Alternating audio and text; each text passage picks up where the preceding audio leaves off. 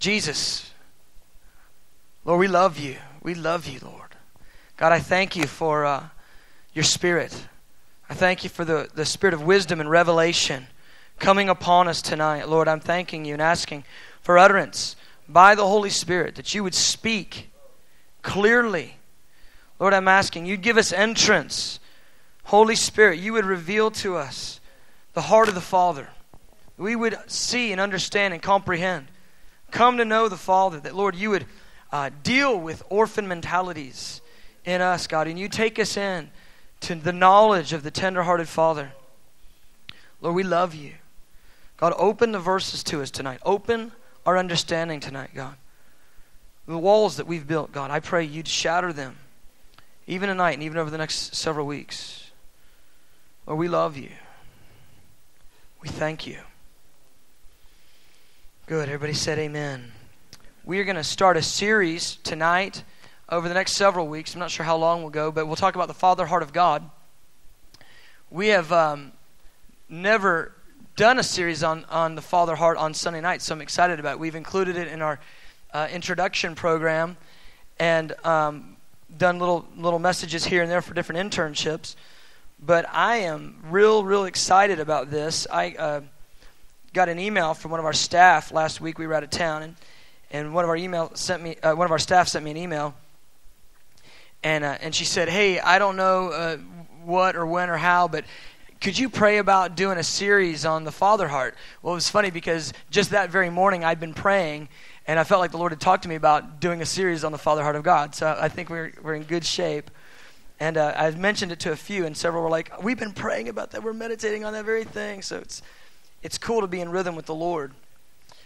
So um, we'll just launch in tonight. And I, I, I really believe this. I believe if, uh, and not that I'm cool or nothing, but if you'll come over the next several weeks and kind of hear what we're talking about, about who God is as a father, I really believe that there's going to be uh, many that are going to uh, step into a realm of healing that you haven't known yet. I really, really believe that.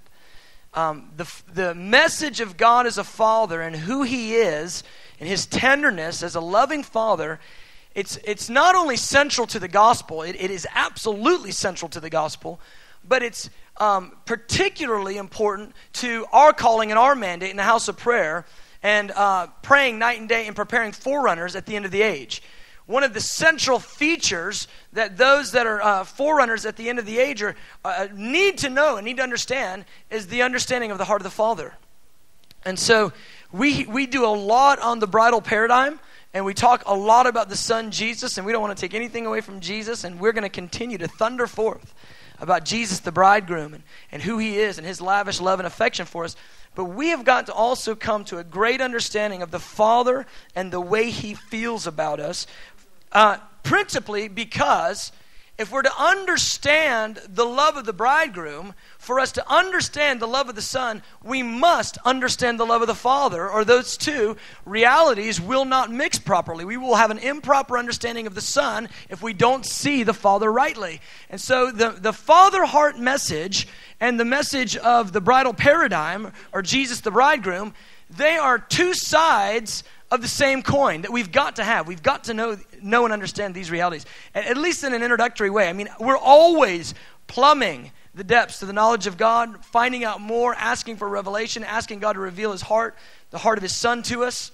But uh, these are two sides of the same coin that we must have in place if we're to understand the affections of God, the emotions of God, and the way that God feels. The intimacy message if we only go with the Father message, we miss the lavish love and the burning, uh, romantic heart of the bridegroom's son. But if we only go with the, the bridegroom message, we miss the tender hearted Father who draws all to himself without judgment.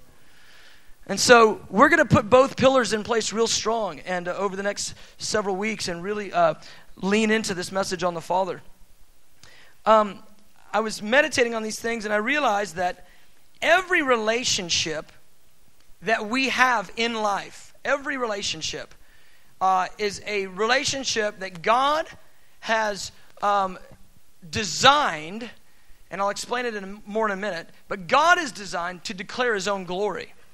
And what I mean by that is this God sets up all of our earthly relationships, and He does it like this you come into being through a mother and a father. And instantaneously, before you even have the brain capacity to comprehend anything, there is a relationship that's been formed with you called father and mother and child. God sets it up like that to uh, declare of His own glory. He gives you sibling relationships to declare His own glory. He gives you marital relationships, spouse, husband, wife, to declare His own glory. He gives you friendship relationships to declare His own glory. He even gives you relationships with strangers to declare His own glory. Every relationship that's been ordered in life is a relationship that speaks to the glory of God. And when I'm saying glory of God, we kind of immediately, we, many times we'll just get this picture of, you know, sort of light and power. The glory of God. Power and light. Ah, glory, you know. But it's more than that. The glory of God is a deeper reality than just light and power. The glory of God has to do with the depths of who God is, the treasure of God, the weightiness of God, the core realities of God. When God reveals his glory to a people, certainly he does reveal power and majesty. But when he's revealing his glory to a people, he's also wanting to reveal his attributes and his emotions and his heart and what's inside of him so he can make himself plain to a people that would long to know him. So when God unveils his glory, he's unveiling the most intimate issues and deepest considerations of his own DNA. The glory of God, certainly it's his power, certainly it's his beauty, but it's absolutely his emotions. It's absolutely the way he thinks, the way he feels, the way that's, that, that uh, his emotions work in regard to you. You know, I threw out the term beauty. And see, it's, it's, we've got we've got to come past just surface level understandings of these things. Beauty, the beauty of the Lord isn't simply how he looks. The beauty of the Lord has to do with all the chemistry of his makeup that makes him magnetic to the human frame. The magnetism of God, that which causes you to be drawn to God, that's the beauty of the Lord. It certainly includes the way He looks, because I guarantee if you looked at God, it would shock you. It would blow your mind. He dwells in unapproachable light. He wraps himself in light as a garment. Jasper and sardius light come out of him, and he's enveloped with an emerald rainbow. I mean, what is like God? Nothing's close to God. In fact, beauty doesn't define him, he defines beauty. To perceive but what's on the inside of him is it's, it's you know, just as great as what's coming out off the outside of him. And it's what allures us to God. The chemistry of who he is, what's working inside of him, his beauty. That's what we're drawn to. A God who's beautiful. Beautiful to behold, but beholding isn't just seeing, beholding is perceiving all that he is. His makeup, understanding his chemistry. And so when God gives us relationships in the earth, he is trying to declare to us his glory, the beauty of his makeup. And when God gives us father child relationship, which every person has the father child relationship, there's no one came in without that relationship. Everybody's got mother child, everybody's got father child. Some of us don't have never known our natural father, so that relationship has been imbued and blurred and perverted. But when God gives us father child relationship, he is giving that to us. He works it together in the construct of human DNA. This is the way he's going to bear people into the earth. He's going to give them fathers and mothers. He's going to bear them into the earth. He, he works it together in the construct of the way people are born in the earth. Why? To declare of himself. You have fathers because he was declaring of himself. That's, that is principle to the issue. If we're going to understand the father heart, we, we got to get this that he gave us earthly fathers to declare of his own glory. Now, through challenging situations, many times the lens that we perceive our natural earthly father or the, the heavenly father with, the lens that we perceive the heavenly father with, has been um, skewed by our relationship with a natural earthly father or father figure.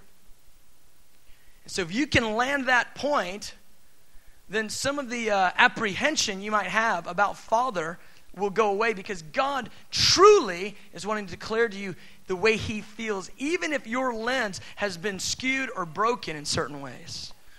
And so I want to take us through um, just some introductory thoughts about this, this relationship and about who He really is in nature.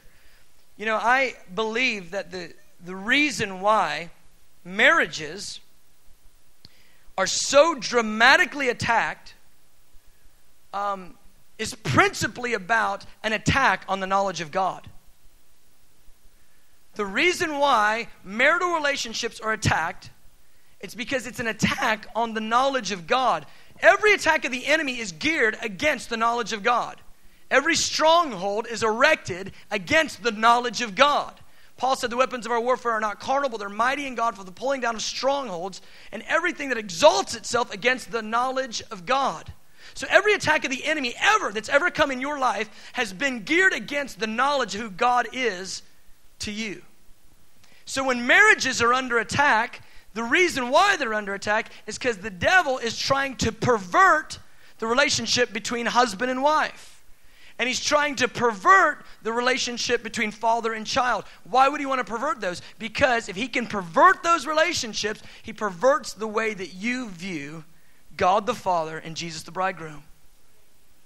I'm convinced, I'm dramatically, continually, more and more convinced of this. We don't have uh, personal issues with people, we have a knowledge of God issue. And if we will become a people who will go after the knowledge of God and find out who He is, find out what love is, find out what it means that God is kind, God is kind. When you get a revelation of the kindness of God to you, you know what it does? It enables you to be kind. I am disabled. I am fully disabled from being kind if I don't understand that God's kind.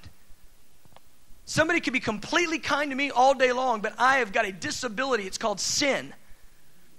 And unless the love of God breaks up, uh, in upon my life, and I understand His kindness towards me, I will never be able to manifest kindness. And all that He is, and, and my revelation of all that He is, determines what I manifest through my life.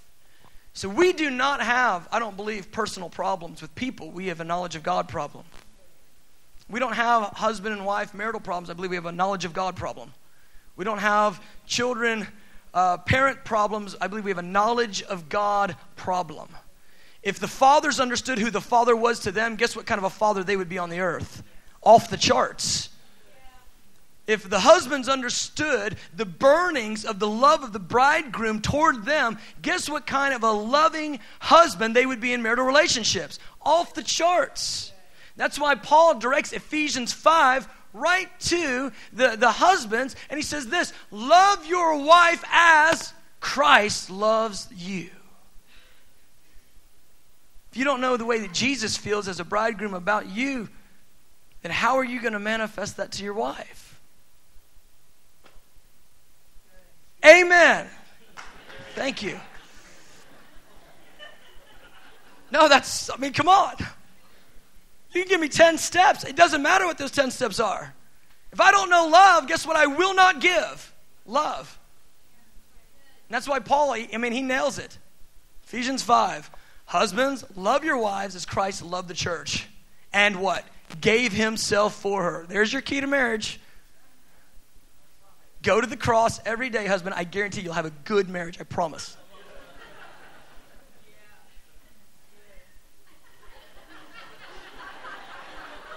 Got the women in the amen corner. Whoa, amen, brother.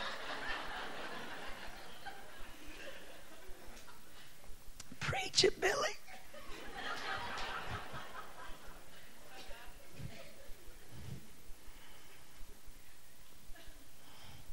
So, I've, I've been away for a while. I, have, I just, I'm just sort of spouting. But here's the deal. We, and, and, I, and this is specific to this generation, I believe this generation has the easiest, uh, no, no, no, say it differently, an easier time embracing the bridegroom revelation of who Jesus is. Uh, they have an easier time embracing the bridegroom revelation than they do the father revelation. For multiple reasons. I'll give you a couple thoughts. I think, to, I think because we paint Jesus as the Savior, Savior, Savior, Savior, Savior, Savior, we do that so often, come down just accept Jesus as your Savior, and that's how we introduce people, that people kind of have to, they have a little bit of a step to understand Jesus, the bridegroom. Except for in the New Testament, the word Savior and the word bridegroom are actually used the exact same amount of times.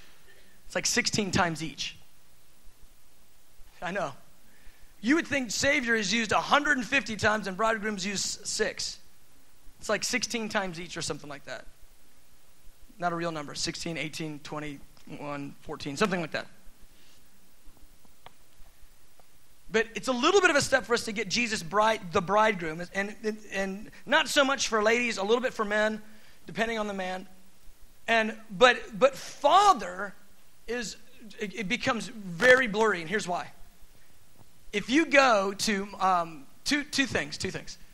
A, if you go to personal experience, everybody has a shared personal experience of understanding romance, whether it's media, uh, whether it's television, movies, uh, uh, love story, novels, you know, Popeye and Olive Oyl, whatever your grid is, everybody has a shared understanding of what romance and romantic love may look like and the, and the guy that's sticking up for the girl that's under attack. We all get that picture.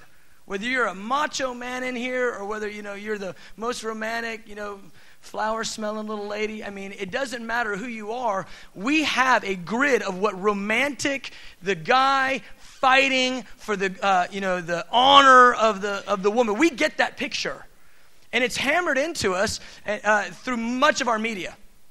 You know, and, and, in a, and even a little bit of a wrong way, because we all, uh, uh especially young people, I just say it this way young people generally have a fantasy island. I mean, just a fantasy land understanding of what romance is about.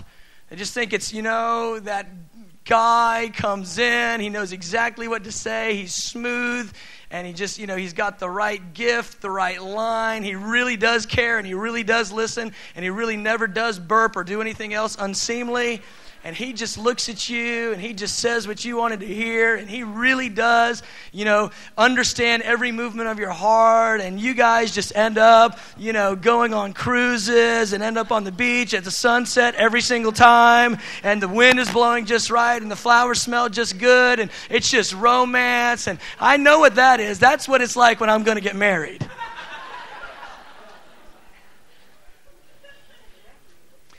Maybe Maybe not. But we get so many images that that's what it's about.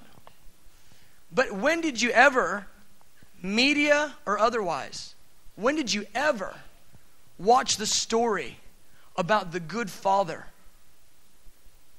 who took care of his kids? Like, like what's, I mean, uh, the, the dad who was totally faithful to his wife who, who spent time, you know, daily hanging out and listening to his children, who didn't ever, you know, didn't ever like haul off and smack them, but listened and cared, who disciplined them well for their own good, but was always there to love and catch them even when they made wrong mistakes. The tender-hearted father where did you ever see the movie about that guy that he was always there no matter how dirty and messed up the kid got? He was there just opening him, opening his arms back up and saying, Come on back. I love you. I care about you. Where is that story? you know, I mean, we have almost no examples of that. We have, I mean, basically zero stories.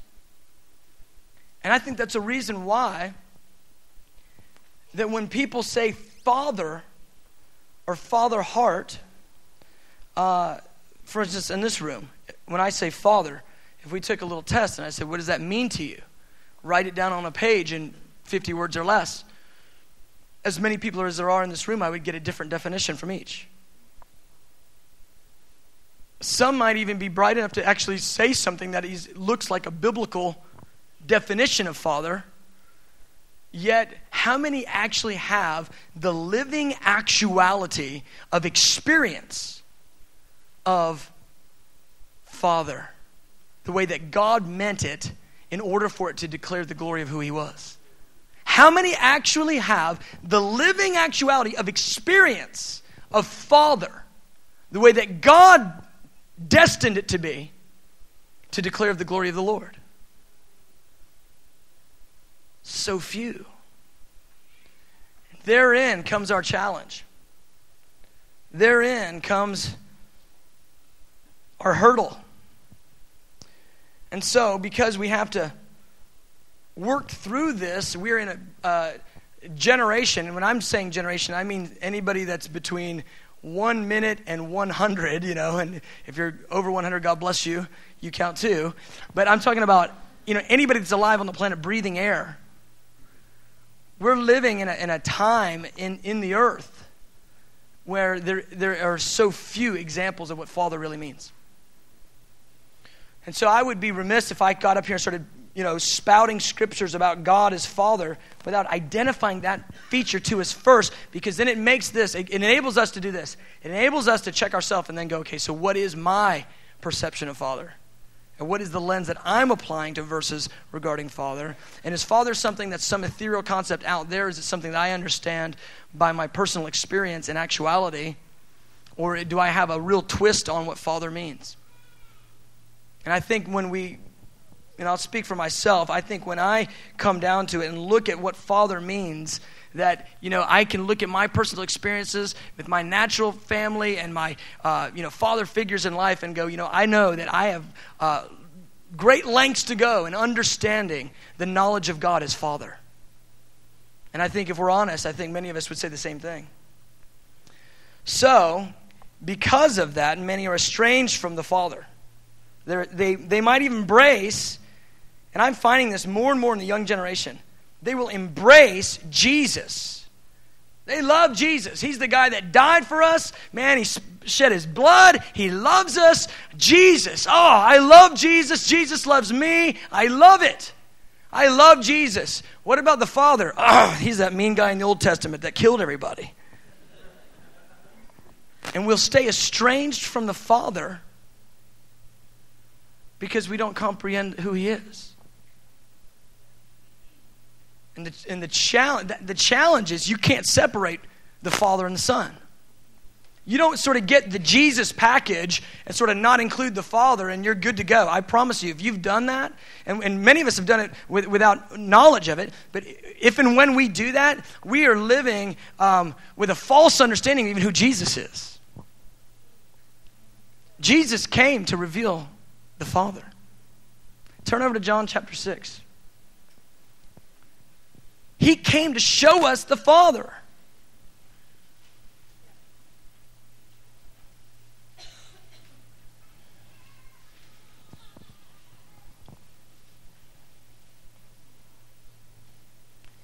Interesting thing to me is that God the Father is the one who has set it all up that people would meet his son.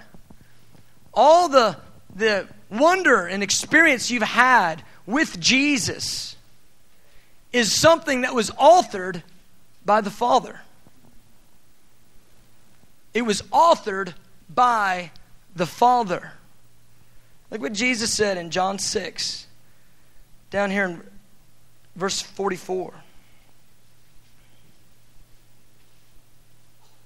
says, No one, no one can come to me unless the Father who sent me draws him. I will raise him up at the last day. And look at verse 45. He's giving us a little hint into the millennium. And they shall all be taught by God, as it is written in the prophets. Therefore, everyone who has heard and learned from the Father comes to me. See, no one has ever submitted to Jesus as Lord and Savior without the operation of the Father moving them that direction. He goes, Anyone who's ever come to me has learned to do that because the Father told them to. See, the idea that we would go, good Jesus, bad Father, it's, it's really mixed up.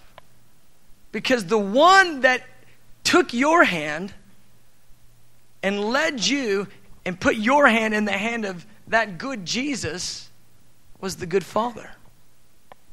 He was the one that introduced you to his son.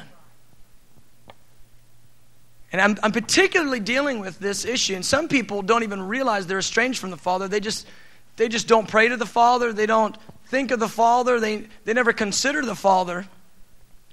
But I just would, I'm just trying to tweak people a little bit and just say, do you realize that the Father's the one that authored the bliss of your salvation and your relationship with Jesus? The good Father had this good idea, and Matthew 22 2 tells us about it this the whole kingdom that we're in is about this father who set up a marriage for his son. That's what the whole thing's about. This father was looking around and considering creation, and he was saying, My son must have a bride. And he's considering creation, and he begins to release his influence upon a people, and you said yes. Guess whose idea the whole wedding banquet was? That good father. He's the one that prepared the wedding banquet. In fact, it's the workings of the Father that's preparing you, even right now, for the Son. The good Father is the one who's orchestrating the events of your salvation. We cannot live estranged from Him. We've gotten to comprehend who He is in truth. And I, and I want to be honest with you. Listen, somebody might be in here, you might be 50 years old, and you might be going, I'm, you know, I'm 50, I don't have any father issues. Look, your age has zero to do with it. Zero. You could be 75 and go, you know what? In, in, in honesty, if, if you're 75, you could look into your life and ask yourself, have I ever had a right lens on the Father? And God can bring healing even now to you. For real. This is not an age specific revelation. We'll, we'll, try to tie that re, you know, revelation to, well, that's the young ones, they need healing. No, beloved, we need healing. We need healing. We need to know the way the Father feels. He's a good Father, He's so good. I'll just divert for a minute. I have three boys, of course, and uh, they're, uh, one's about to be eight, and I have a six, and I have one that's three and he thinks he's about to be 30.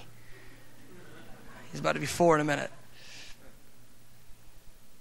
And every time, and I didn't, I, I never thought this would happen to me. I never figured, I never planned to do this.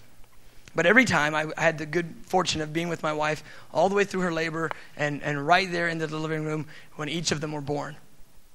And, and each time when, when each of them were born, instantaneously, without thinking, planning, trying, instantaneously, I was, I mean, I was immersed in affection for each of those little guys when they came out. Unto this, I was weeping in love. I mean, I fell in love. I mean, I loved them when they were in the belly, too. You know, you talk to them, you sing to them, hey, it's dad out here, hey. You know, you do all that. But when, when they come out, and they break the womb and they come out and you see them for the first time. And I mean, they're just, you know, they're just a second old. I'm getting a witness over here, see? Amen. They're a second old. I mean, they're just, they can't do anything. They can't serve. They can't, they don't know my name. They don't even recognize me. Each time I blow up crying, overwhelmed in love, before they could even lift a finger, before they even knew my name.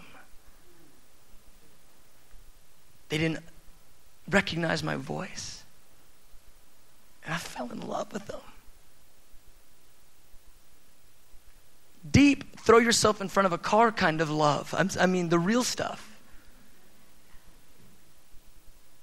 And I realized if that's the way that I broken down me with issues and stuff feel about my boys before they ever knew my name? How does the eternal Father, who's perfect in love, feel about you and I? Hello, without regard to our performance. Because I fell in love before they could even lift a finger. They were basically little jello molds with skin wrapped around it. I mean, just, just. Can't do anything. Eat, sleep. Number one, number two, that's it.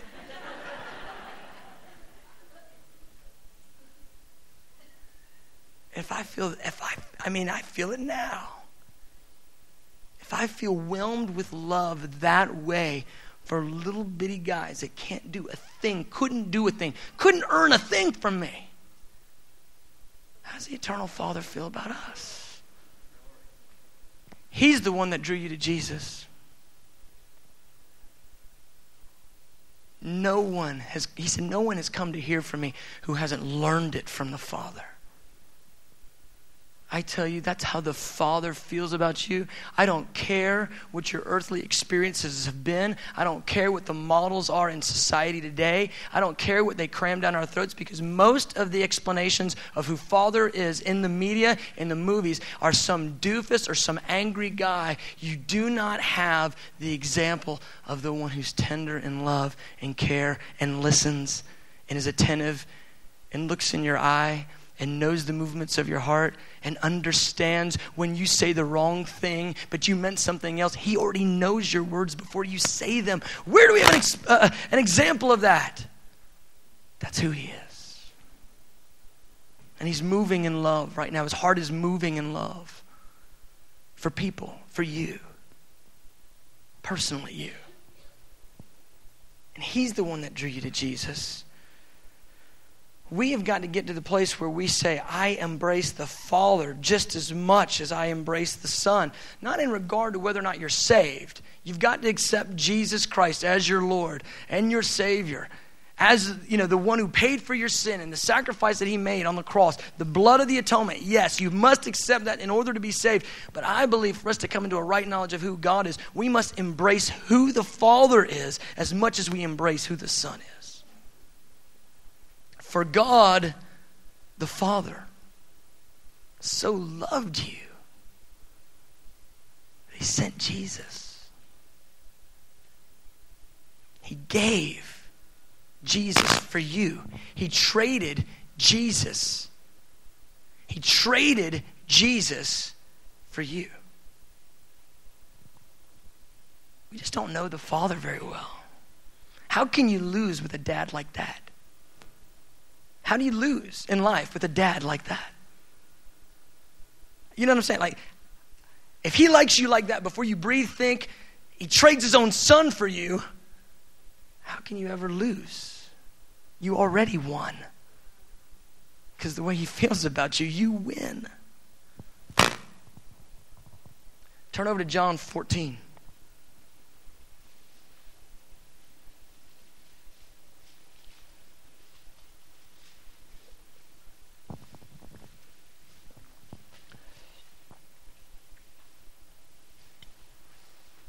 All that Jesus is as the loving bridegroom, all that Jesus is as the, the Savior who loves you, all that Jesus is in his natural, human, experiential, uh, lavish giving of love and sacrifice, all that Jesus is, the Father is. All that Jesus is as a lover the Father is as a lover. He explains it to us. Jesus explains it to us. He didn't come on his own. John 14, verse 7. He's trying to explain to the disciples what's going on. He's, he's, he's trying to say, In my Father's house, I'm, I'm going to prepare a place for you, and, and I'm going to come and receive you back to me. And he's, he says, I am the way. I am the way. I am the truth. I am the life. This is the way. It's me. He goes, No one is coming to the Father except through me. Isn't that amazing? Nobody comes to the Son except by the Father, and no one goes to the Father except through the Son. Perfection of the Trinity. I mean, how does that work? The Father goes, Hey, hey, hey, psst, hey, buddy, psst, hey, little girl, psst, I want you to meet my son. The son goes, Hey, I'm so glad to meet you. I want to introduce you to somebody. That's my dad. I mean, the perfection in the Trinity. They're not like jockeying for a position. But look at what Jesus says. He goes, No one comes except through me. Verse 7. He goes, If you know me, if you had known me, you would have known my Father. From now on, you know him and you have seen him. Philip says, Lord, that's so good, Lord. I mean, you can almost just get Philip goes, Oh, it's so good, Lord. We, yeah, yeah, we know you. We, we know the Father. We see. Good. Can you just show us the Father? Like, can you just like do that? It's enough if you'll do that. We will, we'll get it then. Like, what exactly was Philip? I mean, was he thinking, you know, Jesus would just sort of stick his hand in the air and pull back like an, a curtain in, into, the, into the eternal and unveil the Father right before them? I mean, how was that going to go? Philip. I'm going to high five Philip. I would have said the same thing. I'm going to get there and go, Philip, that was a cool question, man. Good request. If you, you know, I like if you just show us the Father, it's enough, you know. Just manifest the eternal one. It's, it'd be good. Well, we can hang with that. Jesus, he's not scolding him. He answers, Philip, have I been with you so long and yet you have not known me? Come on, Phil. You can almost feel Jesus. Come on, Phil. He who has seen me has seen the Father. How can you say, Show us the Father? If you've seen me, you've seen him. Look at 10. Do you not believe that I am in the Father and the Father's in me, Phil? The words that I speak to you, he goes, I don't speak on my own. But the Father who dwells in me, he does the works. The idea is he, he gives me the words and he manifests the power. I love the way Jesus is wrapping it together for Philip because, you know, you can clearly see the veil is still over the eyes of the disciples. You know, Pete and his whole thing, and now Phil. And, but, but Jesus, he just breaks it down real simply. He goes, When you met me, you met the Father. When you heard me, you heard the Father. And when you watched me, you watched the Father. Everything I've ever said, I said it because he told me to say it. Everything I ever did, he goes, I did it because he told me to do it. He is giving Paul the groundwork for Paul to be able to say that all the fullness of the deity dwells in Christ. All the fullness of the deity dwells in Jesus. Think about that for a second. God picks a man and he is God, and not just, you know, one of three, but God goes and puts all three in the one. All the fullness of the deity dwells in Christ. Spirit without measure, Father in the Son, Son on the planet. All the fullness dwelt in Jesus. So, my point would be to you is that you can't separate the Son from the Father. You can't have the Son and think you can just have the good guy and the Father's this mean guy. No, all that the Son is, the Father is. All that the way the Son loves you is the way the Father loves you. All that the way the Son speaks tenderly is the way that the Father speaks tenderly. Jesus came to show us the Father the, man, the living manifestation of God on the earth. Jesus the Son, the one, Jesus had the audacity to say, uh, he's the one who said, I am. Remember when they questioned him? They said, How can you say, you know, the, the chronology doesn't work with you and Abraham, that you said you saw Abraham? You're not even 50 years old. How can you say that you saw Abraham?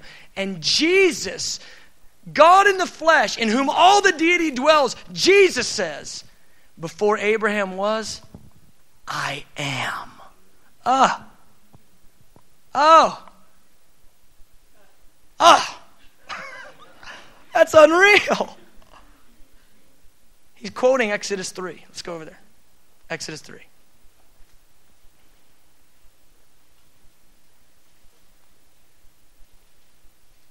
I promise you, you're going to like the Father after we're through this. You're going to like him a whole lot. Genesis, Exodus.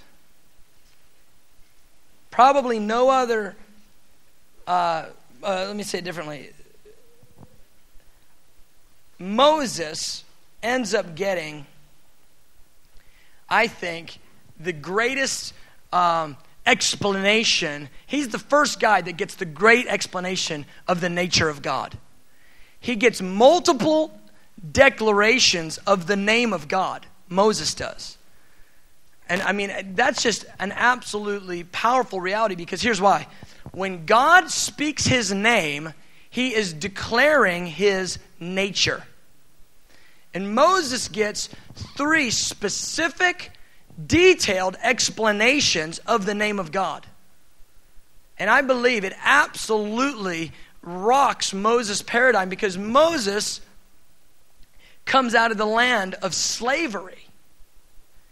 And God, when he breaks in with Moses, God begins to declare his name to Moses. And in the declaration of his name, the nature of God is being comprehended by Moses.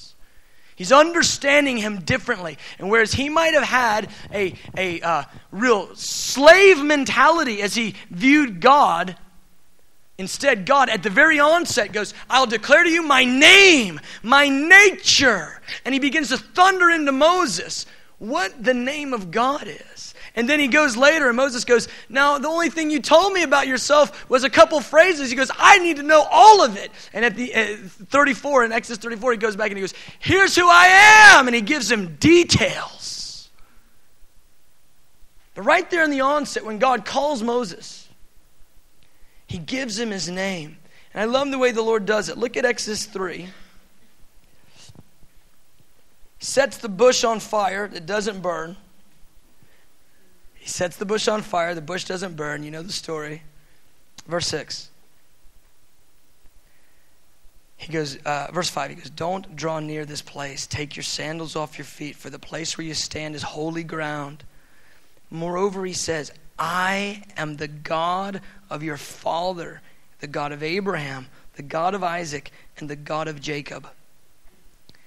It's the first time that God declares himself as the God of three generations of fathers.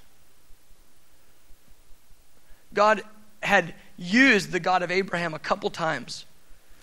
But the first time you hear God say to Moses the declaration of who he is, he goes, I am the God of three generations of patriarchs. What is the eternal Father trying to say about himself when he identifies himself with a, lineage of three fathers?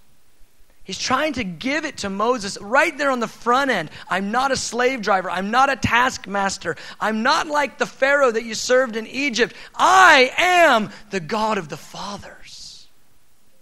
He's trying to get across to Moses the comprehension that he's a father. If he identifies himself with three generations of fathers, it's because he's trying to give us insight into his nature. So then he goes on, and Moses goes, he goes, How am I going to go? I mean, who am I? Who can I even say that you are? Who, will I say sent me?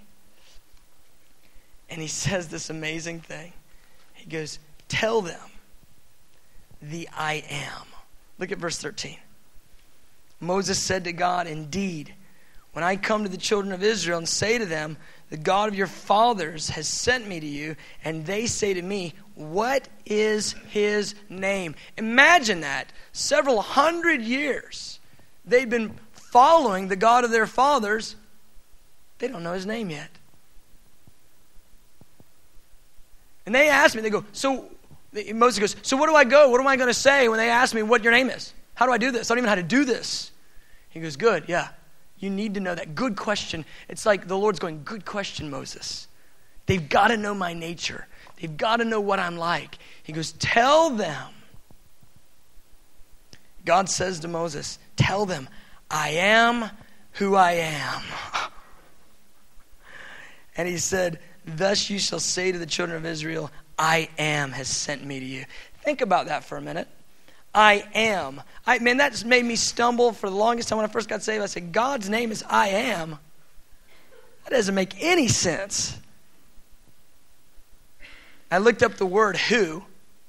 I am who I am. It can be I am which I am, I am what I am, I am because I am. He goes, Tell them I am. I, I, that just always boggled me. I go, I am. That makes no sense. You know what he was saying? He goes, Tell them the one who's been for always. He goes, My name, I'm the always. I'm the forever. I'm the eternal.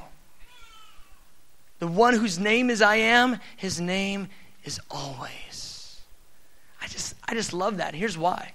Because every attribute of God that you see in Scripture, you can throw always in front of it always merciful, always gracious, always kind, always love, always good, always true. The always sent me to you, nation of Israel. Oh, the always. You know who your father is? The always. The I am is your Father. The always is your provider. The always is your righteousness. The always. I love that. I love that. I think you're so cool, God. Thanks for naming yourself always. I think that is so awesome. He's always been here and he always will. You know what I think he was speaking to right there in the middle of that when he said he, he, describes himself as the I am? You know what I think he was speaking to? He was speaking right into a generation of slaves, right into a generation that understood abuse and abandonment. And he was speaking right into this always, I'll be here for you. Always. First explanation of his name I'm always here. I'm always here. I love it. Never leave you nor forsake you. Why? Because He's the always.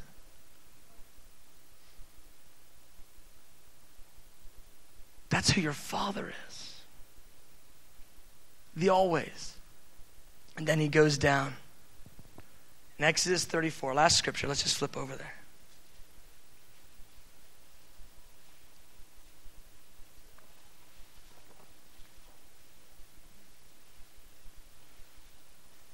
Father, you're making me love your son. Son, you're making me love your father. This works for me. I like how this goes. Exodus 34. You love Moses' tenacious attitude, his tenacity, his desire, his longing for God. He, he's got to have more. He goes, I can't keep going if I don't see you. Is Moses, you're gonna, you're gonna, you're gonna die, Moses, if you see me. You're gonna, you're gonna get neutralized. You're gonna get disintegrated in your quest for God. Who can, I mean, come on, that's hunger in the heart of a man. Moses goes, I want to, I want the whole thing, even till if it kills me, I'll take it. God goes, Moses, that's that's awesome because only God can author that in the heart of a man. That which would hurl him into death. It just begs the question who would embrace death now to know him? Paul. I count all things as rubbish, surpassing greatness of the knowledge of God. For I've been crucified with Christ. Nevertheless, I live, but not I, Christ who lives in me. See, God authors hunger that will take you into death. You know, spiritual mourning is painful, but spiritual hunger will kill you. And only Moses, I mean, oh, I like Moses. Because I want it all, God. I want to see your face. I can't live this way any longer. I have got to see you because I can't keep leading the way you want me to unless I have an encounter. Somebody goes, Man, do you think it's biblical to pray to go up through that Revelation 4 door? Well, Moses did before there was a Revelation 4 door. Because I'm not going anywhere unless you come and you let me see you. Show me your face. He goes, Moses, I can't show you my glory let the student figure that one out. My face, my glory. He goes, I can't show you my glory. No man can see my glory and live. You can't see my face and live, Moses. But when I pass before you, you can see my backside. And I will declare the name of the Lord before you. And he goes, puts Moses in a little cleft of the rock. He hides him in there. And he declares the name, the Lord, the Lord God merciful, gracious, long suffering, abounding in goodness and truth, keeping mercy for thousands, forgiving iniquity, transgression, and sins, by no means clearing the guilty. He declares, he thunders the nature of God into Moses' very being. The always merciful, the always gracious, the always long suffering, the always abounding in goodness. See, I don't know what your lens is of who God the Father is, but He's never, listen, He's never been anything to you but merciful. He's never been anything to you but gracious. He's never been anything to you but patient, long suffering. He's never been anything but abounding in goodness. He's never been anything but true. That's who he is. His nature and his name are inseparable. When he declares to us his name, he declares to us his glory. Remember our discussion at the front end that when God declares and shows and manifests His glory, He manifests His emotions and His feelings. When God looks at you, it's in mercy. When the Father looks at you, it's in goodness, it's in kindness, it's in patience in patience. Many of us have had fathers and father figures who are impatient, but He's always been patient. Many of us have had experiences where we've been under the, the sting of what is merciless, but He's always been merciful. We've got to step up and look at this thing in the mirror. We've got to look at this thing close and go, You've always been merciful. You've always been patient with me. You've always been gracious. Gracious. I mean, when I have been improper, you have been gracious. You know what you and I are? You and I are the little scavenger bum, clothed in rags, smelling like filth and we stumble through the door into the palace of the king, arrayed in glory and majesty and wealth and beauty and riches and strength and power, and we stumble in there and bumble under our face, leaving a dirty mark on the floor. We look up in shock, and he goes, It's you. I've been waiting for you. Come here. Come close. I want to embrace you.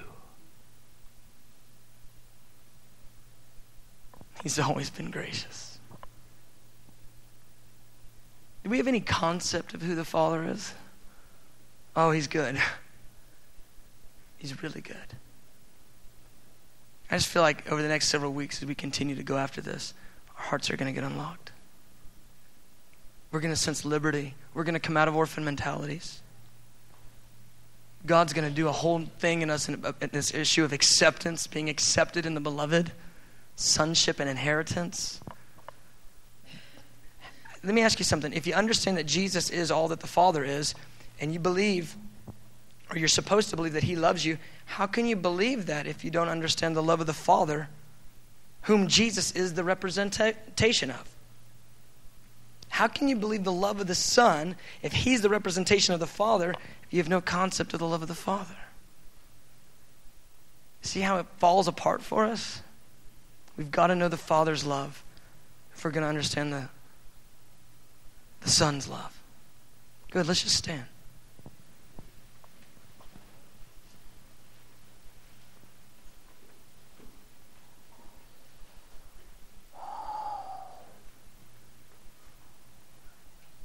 Lord, we need to know love. Oh. You are good. You are good, Father. No wonder at the end of the age, He's going to send the spirit of Elijah to turn the hearts of the fathers. Why?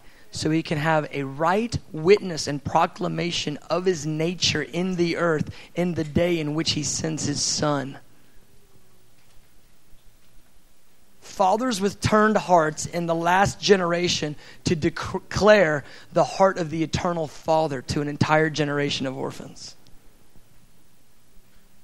It's good. Lord, we love you. Come, come, Holy Spirit, come. Release revelation even now. Release revelation of the heart of the Father to us. God, I pray that you would begin to break down ideas, false images, things that have erected themselves in our minds, wrong perceptions, wrong understandings of the good Father. Lord, I'm asking that you would begin to break through upon us with revelation and light, that we would comprehend the way the Father feels. We would know the way the Father thinks. We would understand the one who is merciful the one who's gracious, the one who is patient, the one who is kind.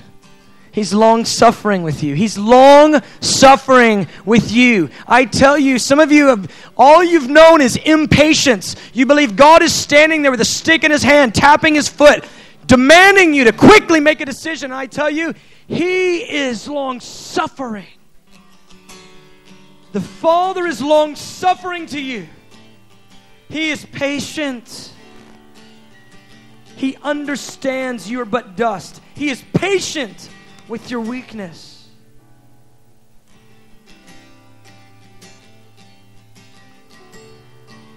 He is good. You are good. He is good. Love endures forever, Lord. He is good.